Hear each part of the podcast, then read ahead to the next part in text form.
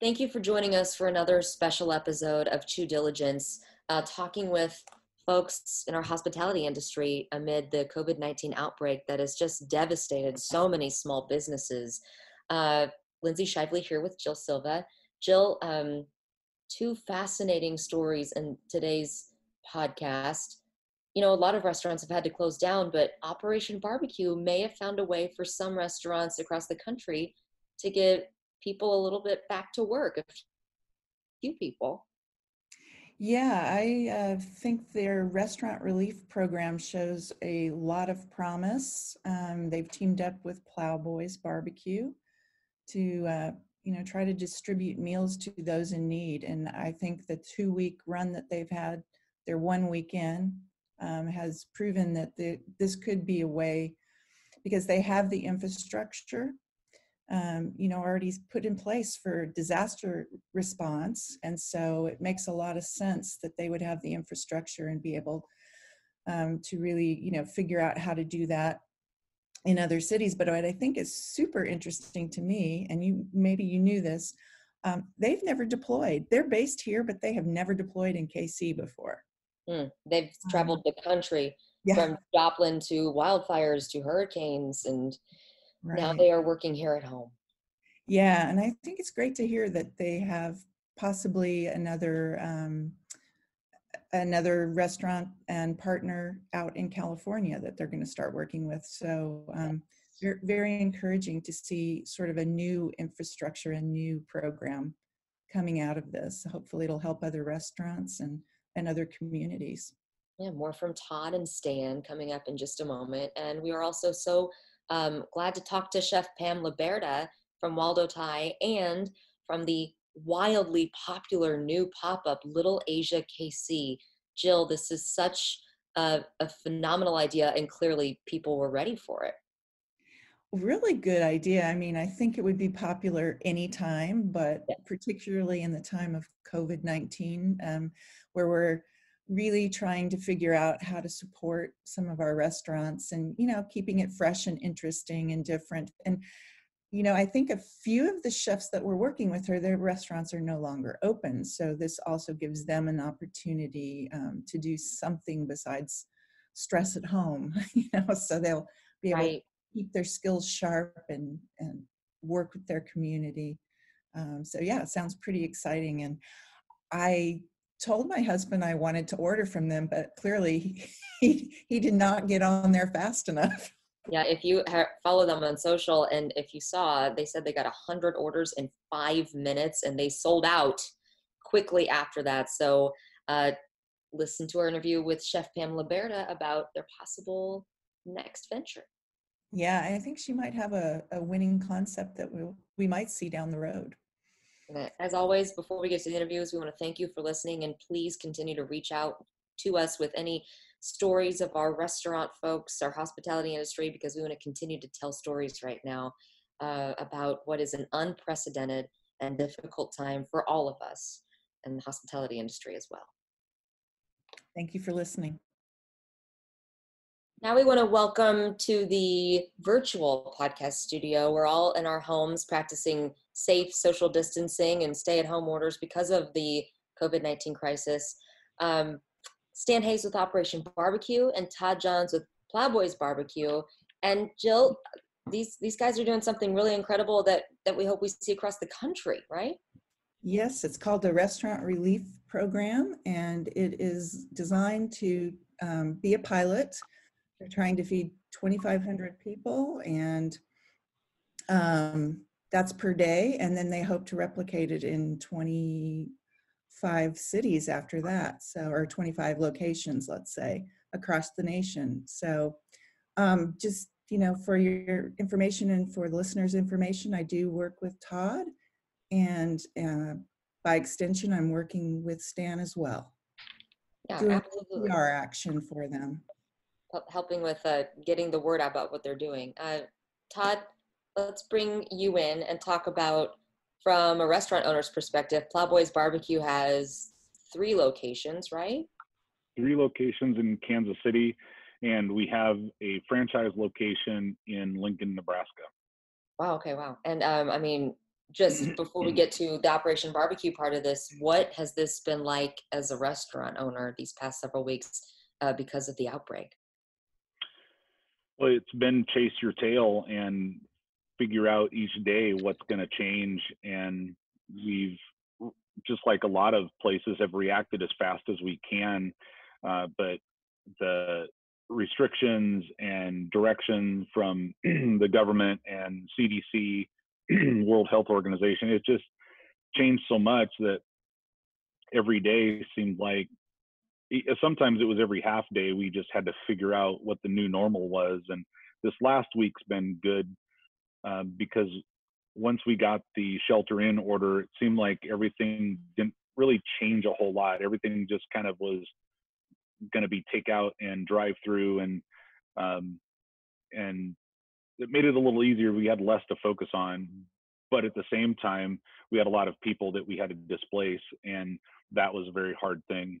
Of the 42 people I had on the last payroll, I had to let 40 of them go. And wow. The hard part about that is you have to do it over the phone. You can't even do it in person because you can't pull those people together. So to have to tell all of your employees that have been working hard for your dream, and it's their dream too. And a lot of them are so vested in what we're doing. And then you just have to send them home without, you know, with their last paycheck. And that was tough. I can't imagine making those phone calls. That sounds awful. And I know that you're not alone. I mean, so many restaurant owners have had to do this. So what changed in the last week? Were you able to hire some back because of this partnership with Operation Barbecue? Yeah, and you know, Stan Hayes had called me almost right after we had laid those people off. He had seen my post on Facebook, and they had this idea to do this restaurant relief program, and I think it's something they had been kind of kicking around. And this pandemic, it was a perfect opportunity because normally, and Stan will go into what they do, but normally they do these deployments where they go out to disasters and they set up and they have a command center and everyone kind of comes together at one location. Here, this is a virtual deployment for them, and they're utilizing existing kitchens and an existing facility that was sitting here empty.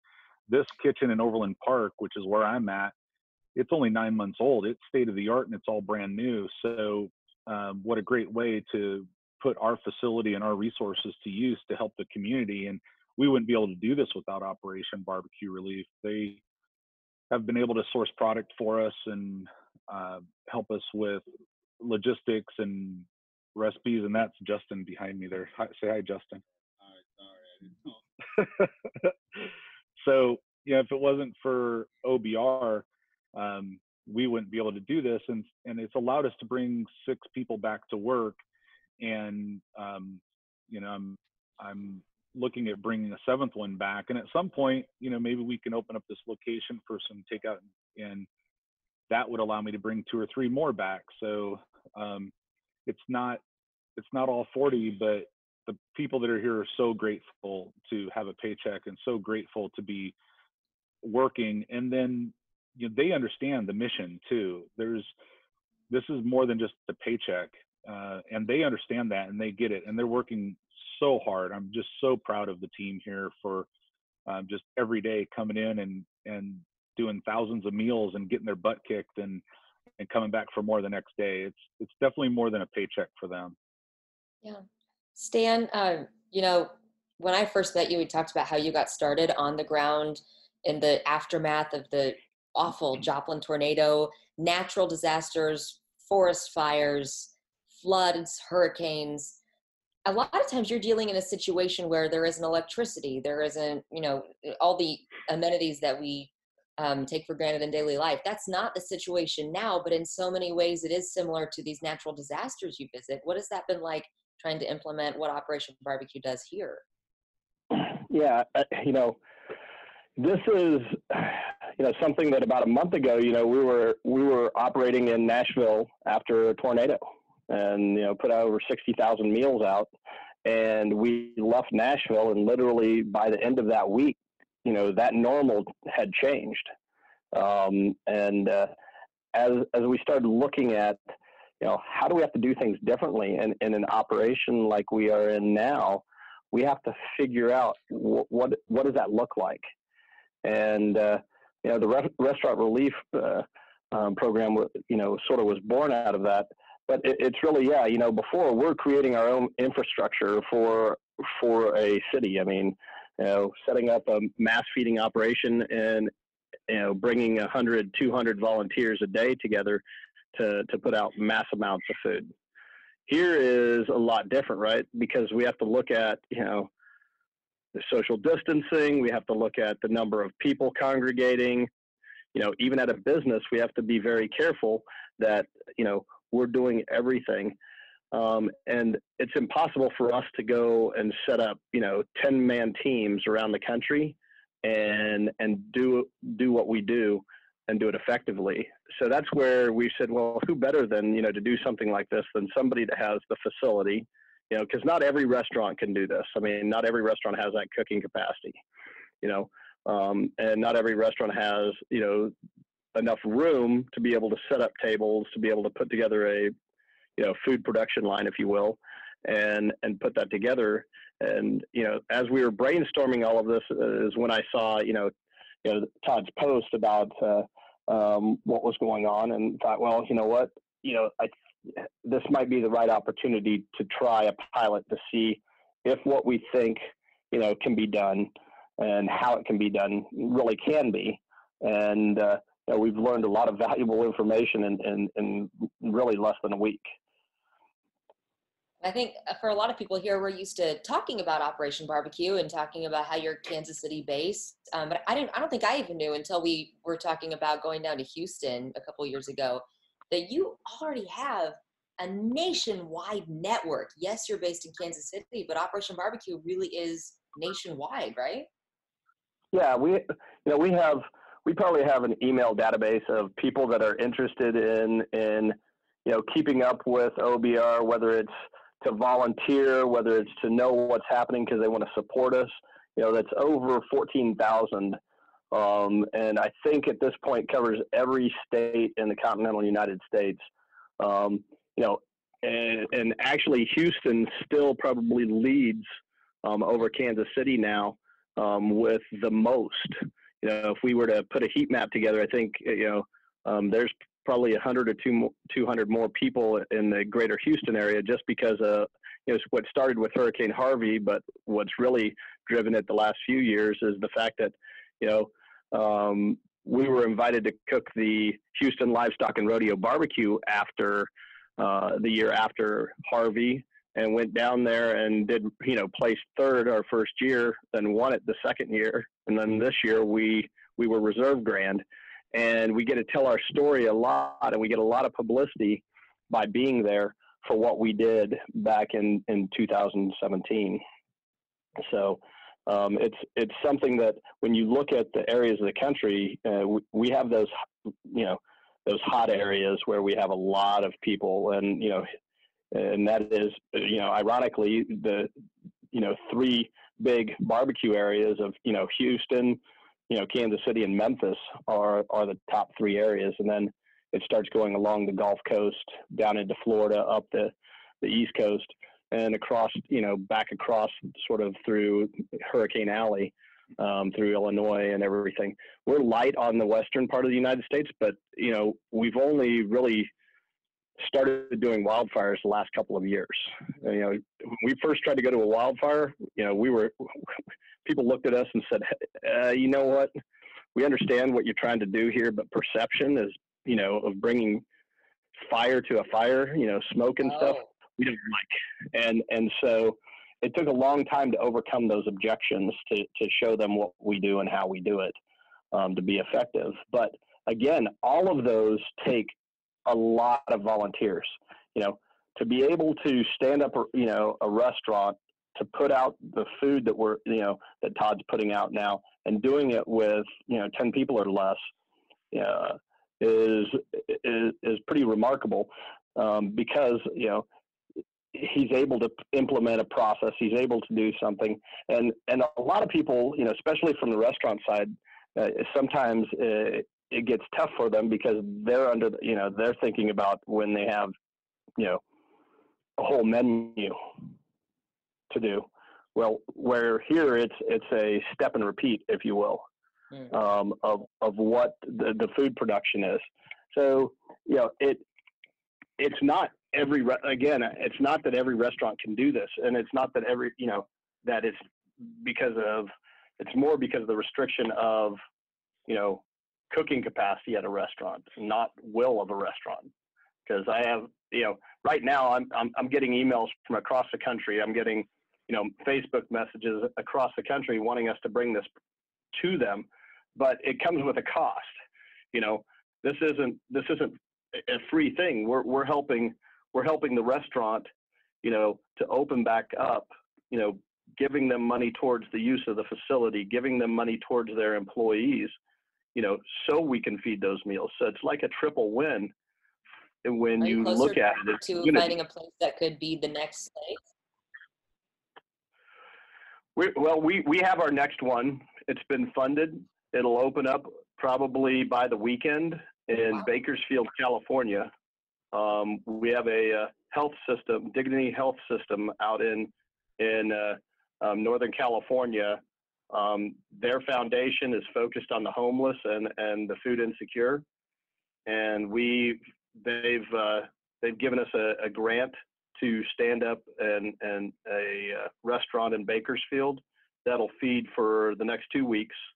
You know, we're using this time and what we've learned with Todd and helping them set up the processes and procedures so that, you know, come Friday, they're ready to go, and they know, you know, what they need to do and to be able to be, you know, successful. You know, the thing about a pilot is you don't always know. And like I said, we've learned a lot this week on what we didn't know and what we knew, but we didn't pass over, you know, essentially to Todd, thinking that, you know, some of the things, unfortunately, the way we work, you know, in mass feeding and what we do, sometimes we think it's fairly intuitive, or somebody should, oh, this is fairly easy, but it's not. and so we've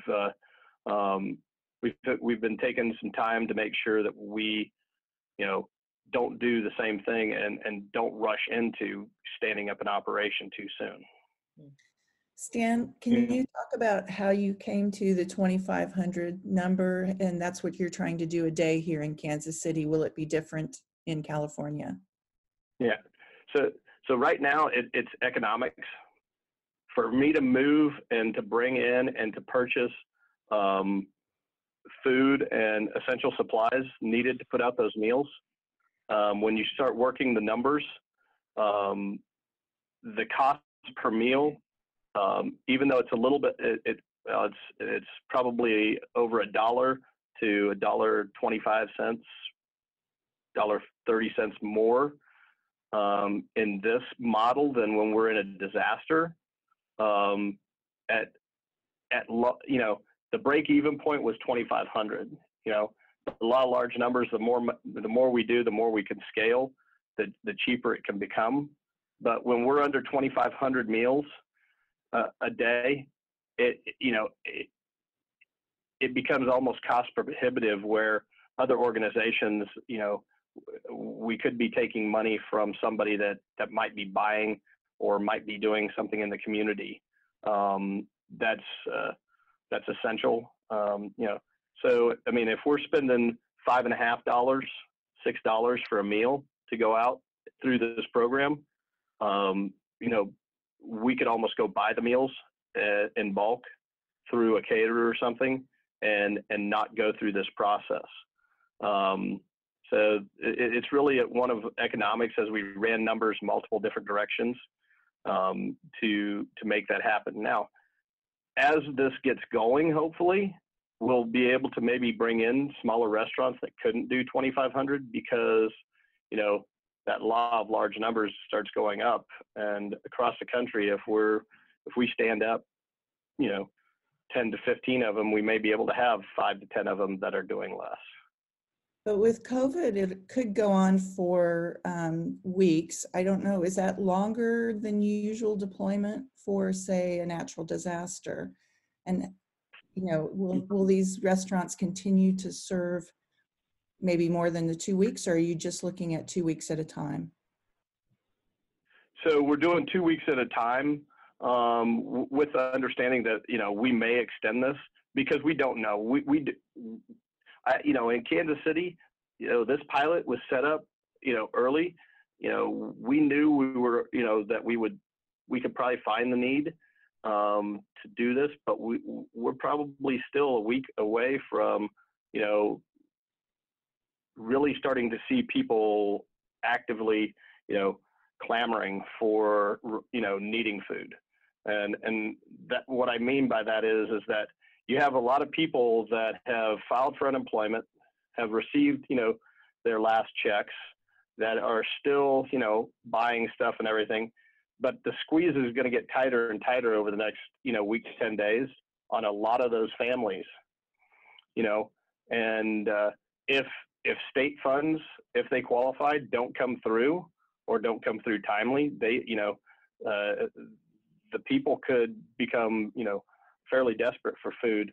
And we wanted to make sure that, you know, as we looked at this, that we were on the front edge of this here in Kansas City with this pilot. I could see this going, you know, longer in many different areas, because it's sort of in a wave right now. You know, we haven't hit the high point here. And I mean, they're saying that we're not going to hit that high point till the end of the month, you know, beginning, you know, maybe the first week. I've seen different things from the end of April to even close to mid-May for the Kansas City, you know, Missouri saying one thing, Kansas City saying we're a little bit ahead of that. But, you know, at the same time, Arizona just put in this last week a stay at home, or you know, don't go out, you know, stay, do the social distancing. They really started pushing that. They hadn't had that yet. And we have more cases in Kansas than there are in Arizona total, at least at that point. So I think you're going to see it in stages across the country, sort of in waves, starting, you know, New York, obviously, and LA, and pushing towards the center.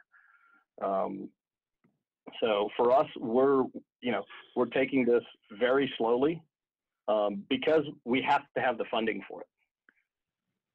I was going to ask you about that, because typically when you go to a disaster, it's one part of the country hurting while everyone else can contribute and help. And in this situation, it's everybody. Is that affecting your ability to get donations and funds to help? Oh yeah, I think everybody's, you know, everybody that I would say, not everybody, but I'd say a large number of people that have been regular donors when there's a disaster and such, those $100 donors, those $500 donors, we're not seeing those right now. You know, what we're seeing are the $5 and $10 donations. We're seeing the people that probably, you know, probably don't have the money to give, giving a little bit, and the ones that you know, normally give sort of hold up right now, saying, you know, I'm watching the stock market, I'm watching this, I'm you know the business isn't good, whatever it is, and they're on a, you know, they're not doing anything. So we're really looking towards corporations, foundations, you know, local government. We know that there's money being, you know, put into this through the local government and through the federal government, but you know, it's we've never done that, you know, and we'll probably be, you know, announcing working with a state here later this week, but we're trying to figure all that out. But you know, we have states now that. We have a team of people that literally have just, what they do is sit on conference calls, taking notes and, you know, answering questions of what our capability could be, you know, in a state, and explaining the program you know, that we have right here as the really the only viable option that we may have. And, you know, so it's really tough because how you pick and choose. I mean, it's like all these people that are coming in and saying, hey, you know, bring this to my, you know, or I have a restaurant, bring it here, I'll do it. You know, I'm not going to be able to pick every one of them, you know, and unfortunately at some point in time, I know it's going to cause some hard feelings with somebody because it's going to be a friend of mine or, you know, somebody that I can't help. And that's going to be, it's going to be tough, but you know, I'm in this to help the people in need, you know, and make sure that meals are fed and do it, you know, while not, you know, putting the organization at risk. Yeah, because, you know, I'm sorry, Stan, I was just going to ask, we have another minute or two here, but I wanted to make sure we talked about who's getting these meals. How do you pick? Yeah. So that's a great question. In fact, it's one of the best questions I think lately that I've been answering. And that is we're not picking, you know, we're putting it out there for the people, saying if you need a meal, you know, if you, you know, obviously you've seen a lot going to hospitals, a lot going, you know, to first responders. There's been posts out there. Todd's been personally delivering stuff to different hospitals and such, because those are right now, those are the heroes in the world that we live in. But you know, the other is those people at home, those restaurant workers, those, you know, people in different parts of the economy that have been laid off, that were paycheck to paycheck, or, you know, it was them and their spouse, and they both were laid off and they were doing pretty good, but now they're, you know, they're suffering because there's no paychecks. And so we're not judging who gets the meal. You know, when we were in Joplin, we had this happen where, you know, people came up and were going to buy food at the restaurant next door to where we were set up. And when they found out the restaurant was closed, they got into our food line, and I watched it all happen. And I had some upset people. They were going to go kick them out of line. They were going to go make them leave. And, you know, the thought was, you know, we don't know what's going on. You know, maybe they thought they, you know, hey, you know what, we've been working on our houses. We've been cleaning up what's left of our life, you know, from our yard. Let's go get something to eat. And we got a little bit of money here, so we'll go to this place, you know. And when it was closed, they were downtrodden and were like, hey, well, we could get a meal here. And they might have been getting a meal from us for a week. We don't know. But again, I'll feed 9 of those people just to get to that 10th person that we know needed the meal.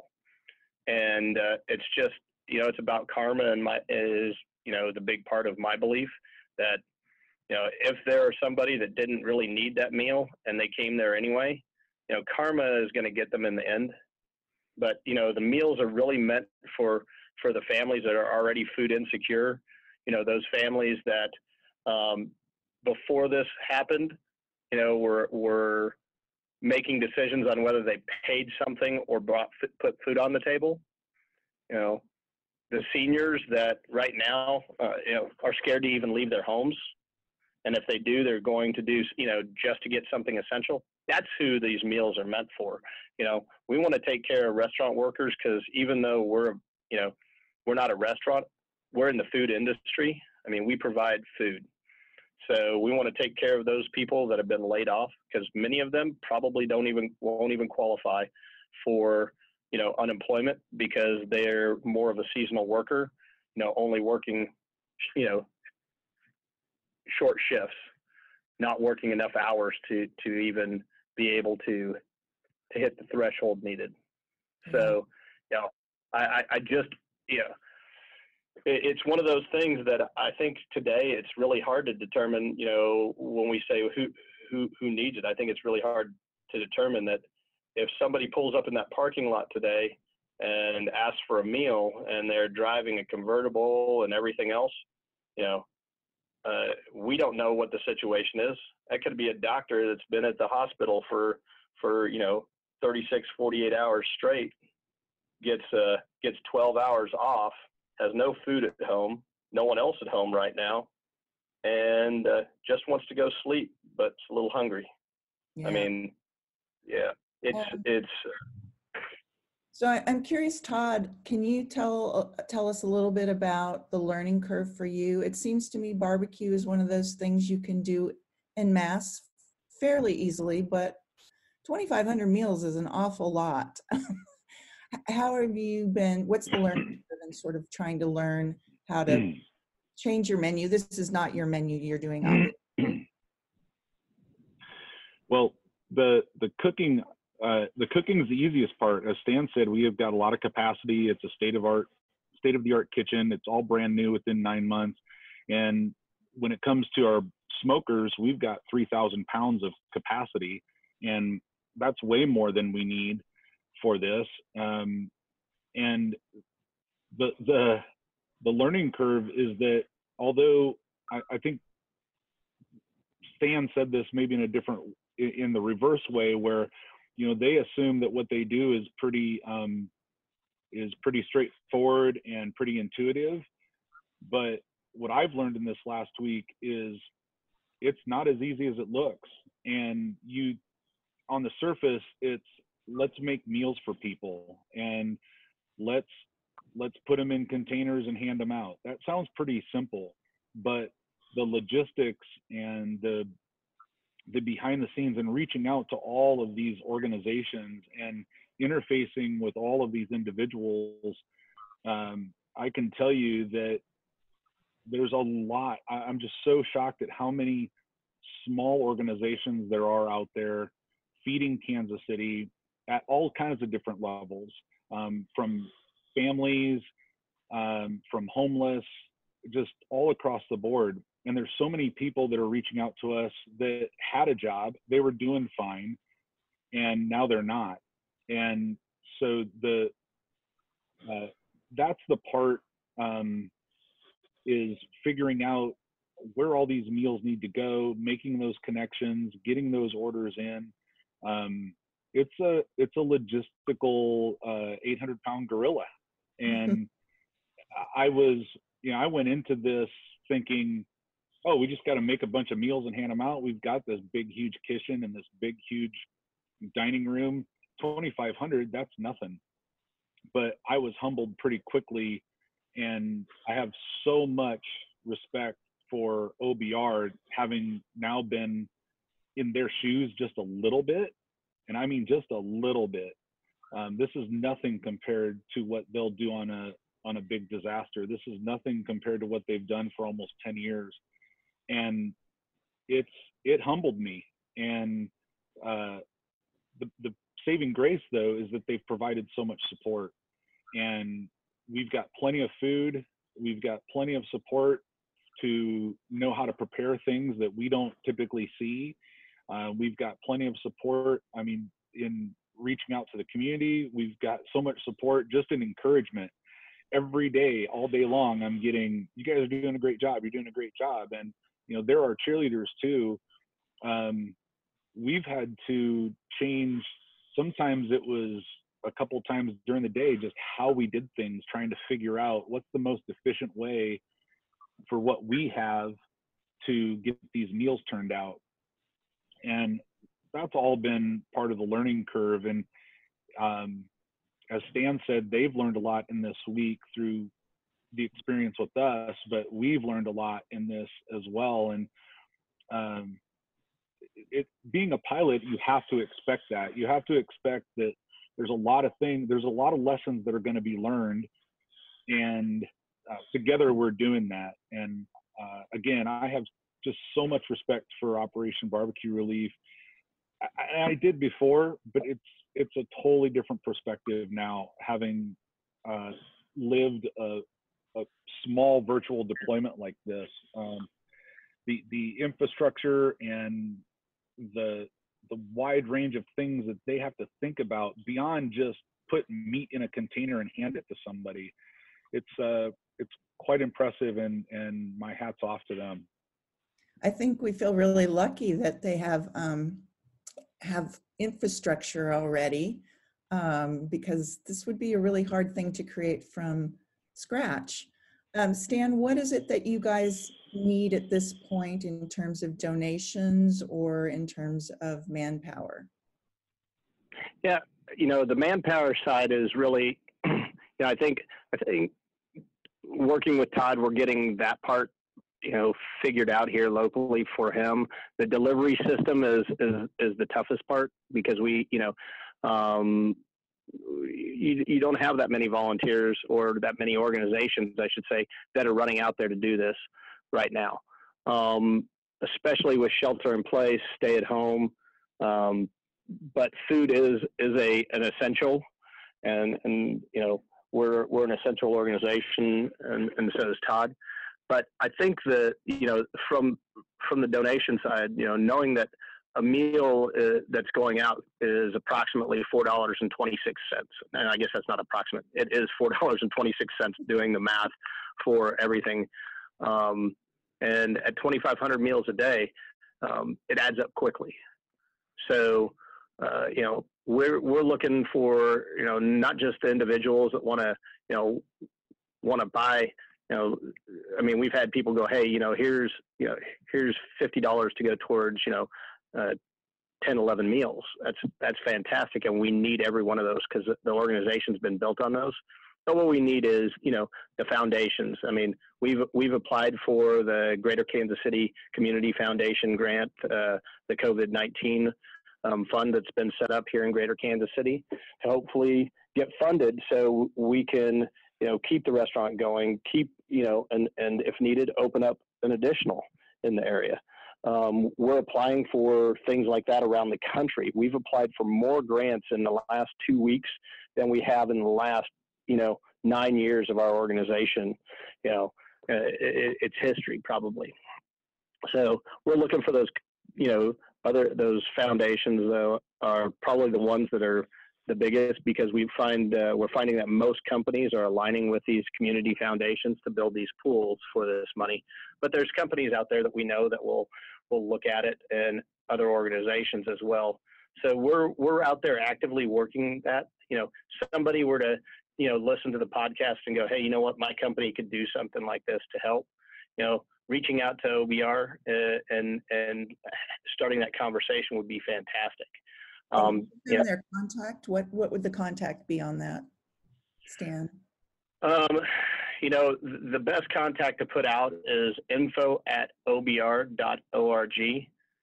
So if they email info@obr.org, or go to our website, there's an 800 number on there, and they can call and, you know, go through the call tree and leave us a message, and somebody will get back in touch with them. That's the best way, because if I'm out, if I'm doing stuff and they try to get a hold of me, it could be hours before I'm able to get back in touch with them. But this way it comes into, you know, we have a virtual volunteer team manning that, and so each one of those emails is reviewed and then sent out to a group of people. So that would probably go to, you know, it would come in and go to me, probably Jared Collins, our chief programs officer, who's really working on, you know, the programmatic piece of how this restaurant program is working and how we're trying to scale this to be able to do it across the country. Okay, that sounds great. And I want to thank both of you for coming on this morning. This has just been really a lot of information, and you're doing a great job out there.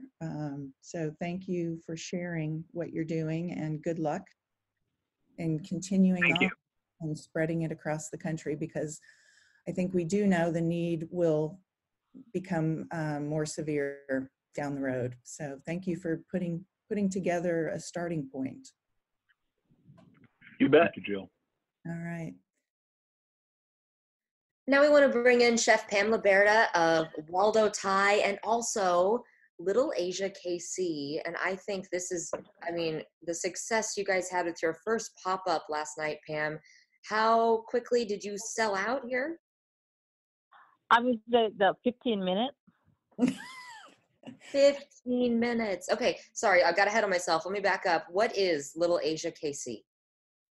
Well, the Little Asia KC is it's a pop-up for the all Asian community. It's not just for Asian community, but it's all Asian chefs that get together and do something fun in this kind of time, and you know, try to help each other out. And this was, yeah. I was gonna say this was out of Waldo Thai's kitchen Sunday night. But this time is yes, we did it from our kitchen yesterday, and that was our first pop up. It's a great idea, Pam. And I saw some lovely food. Tell us a little bit about what you made. Well, on my side, I have this little concept. It's called Thai hot barbecue. So a lot of people think it's Thai hot, it was the spicy level of the Thai hot level, but it actually is the name that been with us in 2012. It's when we throw the Independence Day party, and we call that Thai hot barbecue party because we actually grill a lot of meat in the park and do all the side dishes, all Thai side dishes. So this time I did that concept, so it can be something new and different from the other. So are you rehearsing for a new restaurant when you get off of COVID? Well, you don't know. Well, we try to get, you know, every crisis to become the opportunity. That's a really positive way to look at things, for sure. Well, we have to lift our spirit up. You know, you cannot keep doing the same thing. It feels exhausted. So every day, you know, Tuesday to Saturday, that we go to a restaurant and try to make it happen every day. That is a lot already. So something new and exciting make us keep going in life. How many chefs were a part of Little Asia KC? This time we have 4 plus Daryl as a bartender and mixologist. So it have me represents the Thai, what I call the Thai barbecue, and James Chang as our GM. So he do the Taiwanese food. Christy Newcomb from KC Pinoy do the Filipino food, and also the Kiang is do the Korean food. So that's 4 of us, plus Daryl. So how do people order? Do they order from one chef, or do they order a combo meal, or do they order? Yes, actually, everybody can order from Chow Now website, so the to-go website. So we have all our menu on the same roof. So it's under Little Asia website. So we will change that, you know, every single time. We might have to change some of the menu. So whatever, you know, what next we come up. So you can order like one item from me, one item from the other, or 2 items from the other, or stuff like that. But we will all pack them together in one bag for your order. That's kind of mix and match. You can kind of travel around Asia by tasting. Yes. Okay. Yes. And that was exactly, you know, our concept is. So a variety of the Asian food in one group.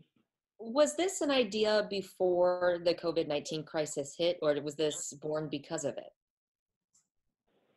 Yes, actually, the Kiang is kind of mentioned that to me before this thing happened, but we were so busy, so we don't know how we're gonna figure the thing out until this thing happened. So we believe that we have to push this thing out. So it's just, I believe it's less than 2 weeks that we're saying that we have to make it happen. Wow. You know, to be able to help each other. And Christy already, you know, temporarily closed her KC Pinoy, and Kiang just closed his in just this Saturday. So it's a perfect time for all of us to get together and do this thing. That brings up such a good point. We know a lot of restaurants have had to make that tough decision to close for the time being. Like you mentioned, Chrissy closed KC Pinoy during this. What has it been like at Waldo Thai? You guys have kept the doors open so far. Has the community been ordering a lot? Has it been difficult, even with orders, to keep everyone on staff?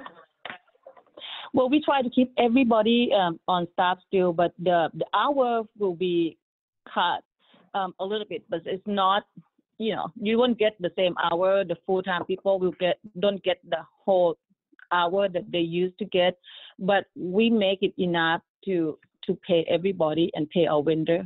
And I was saying, you know, just, you know, try to survive in this time.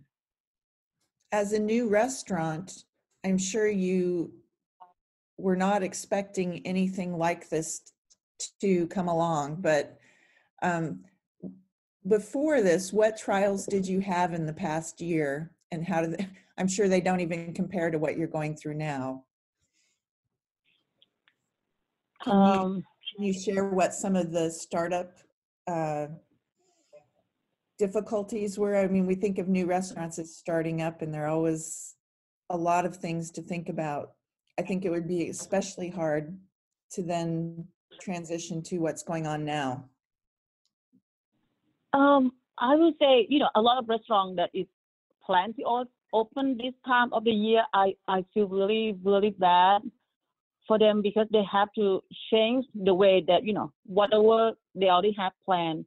But for us, we already have some of the to-go order or the carry-out in the restaurant, but it's not much. So we so when this happened, we already, you know, we already sit down before we're gonna get the whole chain, you know, the stay-home thing. And when it really happened, we will sit down together and sharing the way, I would say, the way we do our business. So I even sharing how I, the item menu, the menu item to fit, like it's carry well. Like when we cook from our restaurant, when you open the box in your house, it still look like it's still the same food, the same quality of food that you get from the restaurant. And I think, you know, a lot of restaurants, the menu item, it doesn't have that character. So yeah, it's very hard for, you know, if you have a certain concept like a fine dining, and it was hard for them to adjust in this kind of time, because, you know, you sell a good quality, a bite or two food and beautiful food, you know, and you cannot put that in the box and you're expecting the same quality. Then it takes 15 minutes best to get to their house, and when they're ready to eat it too. Yeah. So some out menu item have to be changed, you know, to be the way that it's easier and it's still a value and it's a good price, and people still, you know, it's not like everybody, you know, struggling right now. So we try to help, you know, I even come up with the menu of the family meal stuff to make sure that the customer will be able to afford our food and to enjoy, you know, the time and can come back and repeat and helping us go through this time. Have you noticed any kind of boost from these national movements like Takeout Tuesday, Great American Takeout? Save restaurants. Mm-hmm.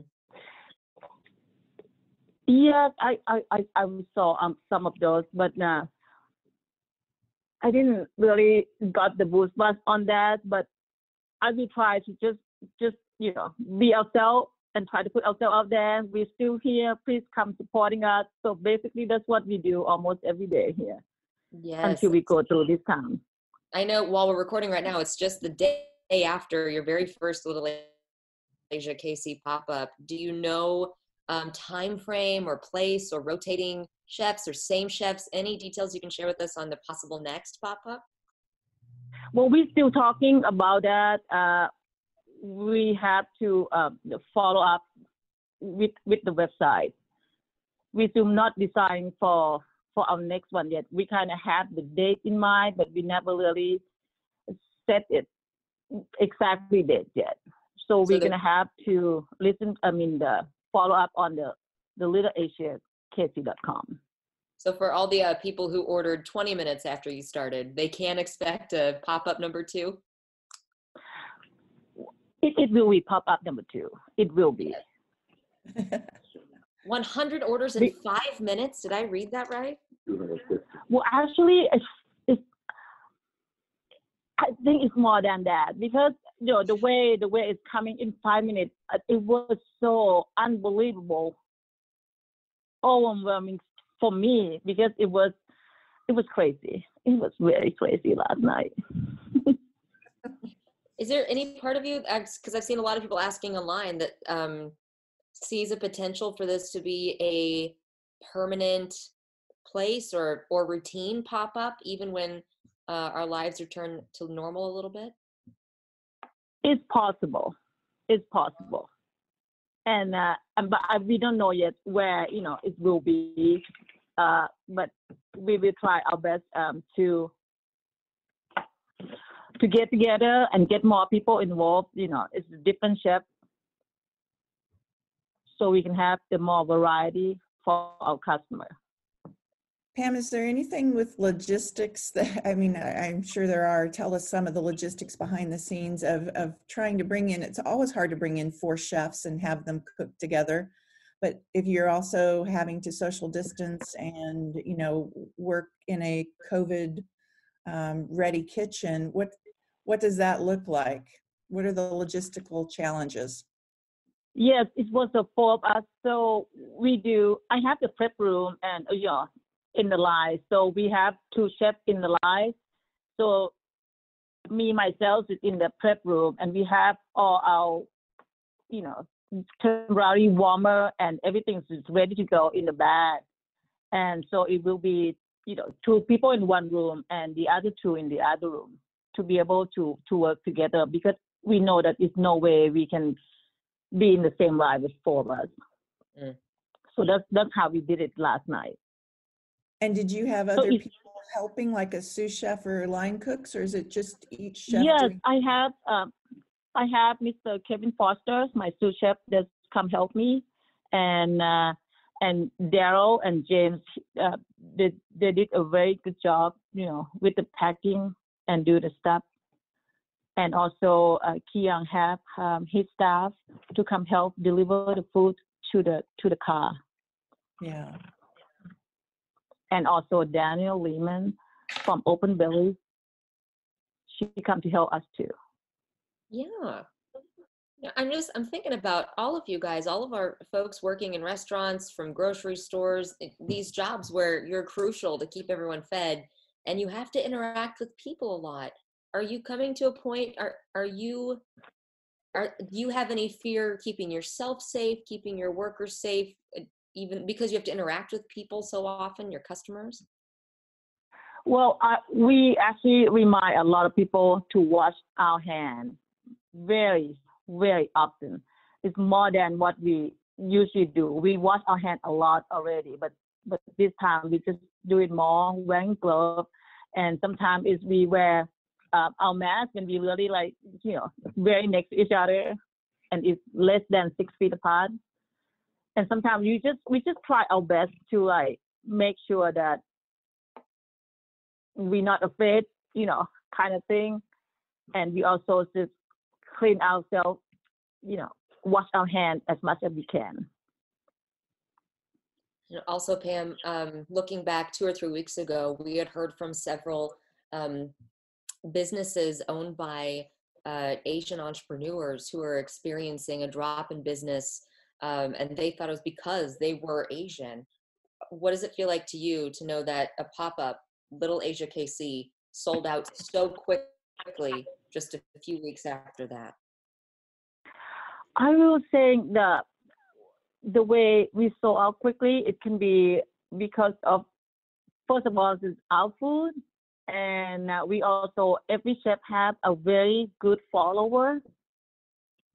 So it have a true love out there to, like, well, we love you, we will support you. So it's a great, great community and great supporting this time around. I mean, it's hard time for everybody. And they still come up to support us. That is a very, very generous of them. And we are very thankful for every support that we got. Pam, I'm wondering what's your best-selling dish from last night? You know, I sell a lot, but on my pot, my best-selling pot is the fried roasted chicken wings and also my smoked barbecue ribs. Ooh. And you know, the pulled pork is the smoked pulled pork is something that we sell to, but it's not as much as those two items. Those two items is fry out like crazy. And also the side dish, we do this roasted garlic rice, and it's very, very good. You love the garlic. And I also do the baked bean. It's kind of barbecue bean, but with the smoked pork belly that I did it ourselves. And another thing is the coleslaw. It's basically it's Thai side coleslaw, I call that, with a little spicy into it. And on James' side, I think we sell just a lot of the pork belly for the Taiwanese food. But I did not know about the other two chefs because we are in separate rooms. So that was only two things that I know is go fry out super quickly. Yeah. Sounds like you have a new concept there that's going to really please barbecue lovers all across the city. Absolutely.